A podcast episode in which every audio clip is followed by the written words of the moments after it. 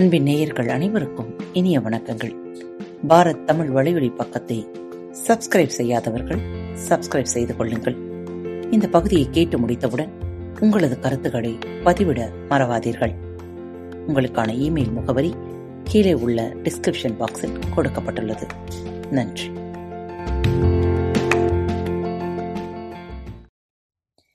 அன்பின் உறவுகளுக்கு இனிய வணக்கங்கள். இந்த நாள் இனிய நாளாக அமையட்டும். இன்று தங்களது பிறந்தநாள் மற்றும் திருமண நாள் விழாவை கொண்டாடும் அனைவருக்கும் பாரத் தமிழ் வலையொலி பக்கத்தின் மனம் நிறைந்த வாழ்த்துகள். இன்று உங்களுக்கான பகுதி ரகசியம். கச்சிதமான எண்ணங்களை எண்ணுங்கள், முழுமையை குறித்த எண்ணங்களை எண்ணுங்கள். இசைவான எண்ணங்களை கொண்டிருக்கும் ஓர் உடலில் வியாதி தங்கி இருக்காது.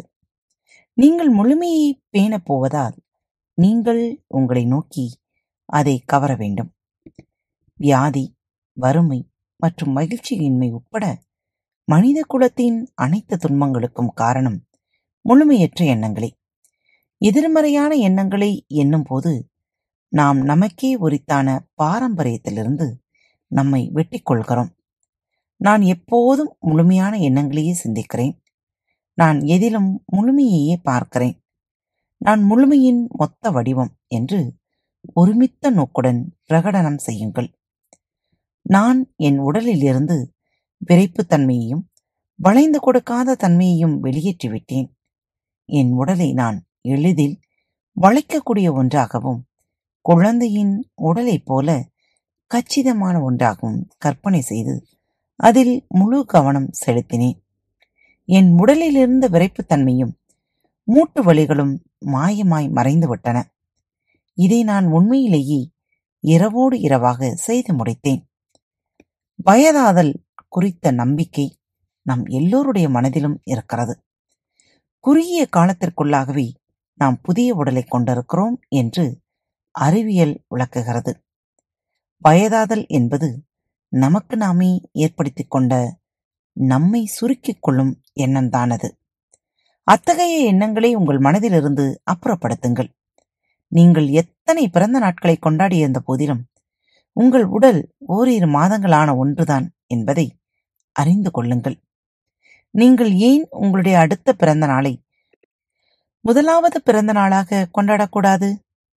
நீங்கள் வயதாதலை உங்களை நோக்கி கவர்ந்திழுக்க விரும்பாத வரை 60 மெழுகுவர்த்திகளை கொண்டு அலங்கரித்து உங்களது கேக்கை வெட்டாதீர்கள்.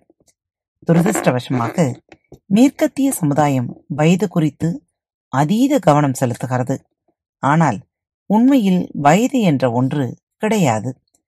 முழுமையான ஆரோக்கியமான நிலை, கச்சிதமான உடல், கச்சிதமான எடை, மாறாத இளமை ஆகியவற்றை நீங்கள் உங்கள் சிந்தனை மூலம் அடையலாம். அதை தொடர்ச்சியான முழுமை குறித்த எண்ணங்களை சிந்தித்துக் கொண்டே இருப்பதன் மூலம் எட்டலாம். உங்களுக்கு ஒரு நோய் இருந்து நீங்கள் அதில் கவனம் செலுத்தி அதை பற்றி பிறரிடம் பேசிக் கொண்டிருப்பதன் மூலம் மேலும் அதிகமான அவ்வியாதியின் அணுக்களை உற்பத்தி செய்கிறீர்கள். நீங்கள் முழுமையான ஆரோக்கியமான உடலில் வசிப்பதாக கற்பனை செய்து கொள்ளுங்கள். வியாதிகளை மருத்துவம் கவனித்துக் கொள்ளட்டும். ஏதாவது ஒரு வியாதி வந்துவிட்டால் மக்கள் பெரும்பாலும் செய்கிற காரியம் அதை பற்றியே எப்பொழுதும் எல்லோரிடமும் பேசிக் கொண்டிருப்பதுதான். அதற்கு காரணம் அதை பற்றியே அவர்கள் எந்நேரம் சிந்தித்துக் கொண்டிருக்கின்றனர். அதனால் அவர்கள் அதற்கு வார்த்தை வடிவம் கொடுக்கின்றார்கள். நீங்கள் சிறிது நலமற்று இருந்தால் அதை பற்றி பேசவே பேசாதீர்கள். அது உங்களுக்கு இன்னும் அதிகமாக வர வேண்டுமென்றால் மட்டுமே அதை பற்றி பேசுங்கள்.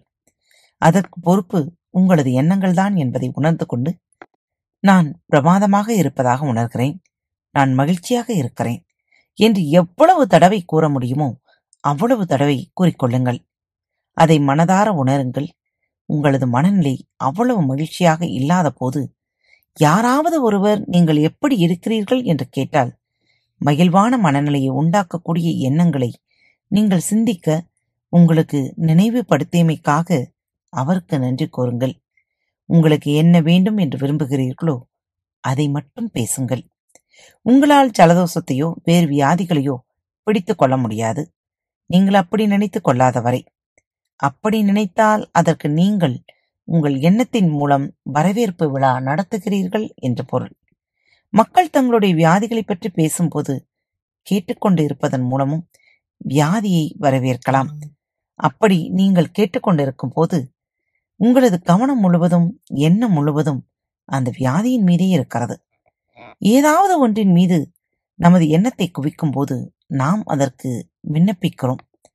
அதன் மூலம் கண்டிப்பாக நீங்கள் அவர்களுக்கு உதவி செய்வதில்லை, மாறாக அவர்களுக்கு வியாதிக்கு ஆற்றல் சேர்க்கிறீர்கள். நீங்கள் உண்மையிலேயே அவருக்கு உதவி செய்ய நினைத்தால் உங்களால் முடிந்தால் உரையாடலை மாற்றி நல்ல விஷயங்களை பற்றி பேசுங்கள். அப்படி முடியாவிட்டால் அந்த இடத்தை காலி செய்து விடுங்கள்.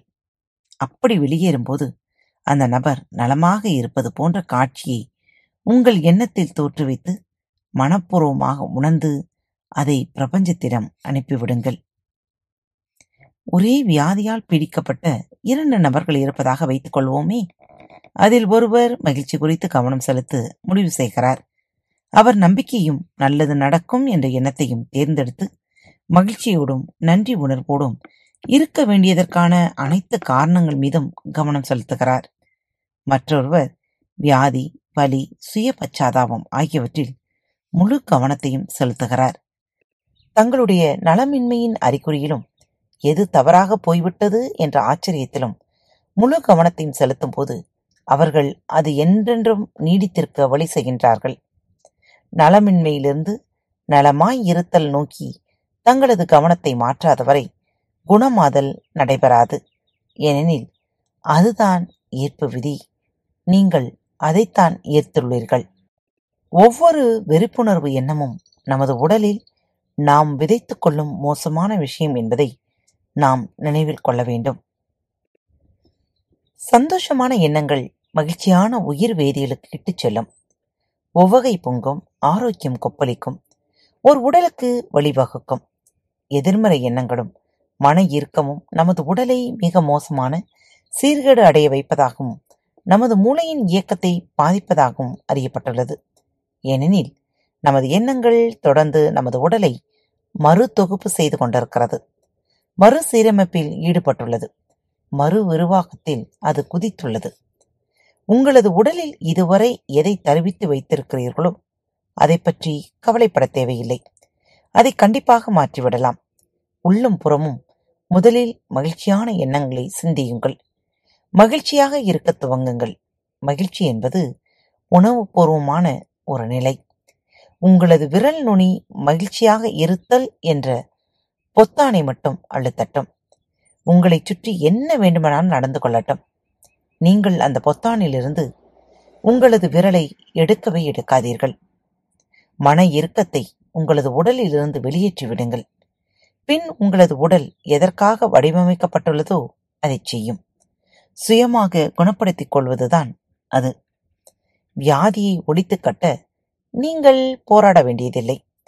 எதிர்மறை எண்ணங்களை வெளியேற்றும் எளிய செயலின் மூலம் நீங்கள் உங்களது இயல்பான ஆரோக்கிய உடல்நிலையை உங்களுக்குள் தழைக்க வழி செய்யலாம். உங்கள் உடல் தானாகவே தன்னை குணப்படுத்திக் கொள்ளும். என்ன நேயர்களே, எண்ணங்களை சீர் செய்து நமது உடலின் வியாதிகளை விரட்டுவோம். மீண்டும் மற்றொரு தலைப்பில் உங்கள் அனைவரையும் சந்திக்கும் வரை உங்களிடமிருந்து விடைபெற்றுக் கொள்வது உங்கள் அன்பு தோழி.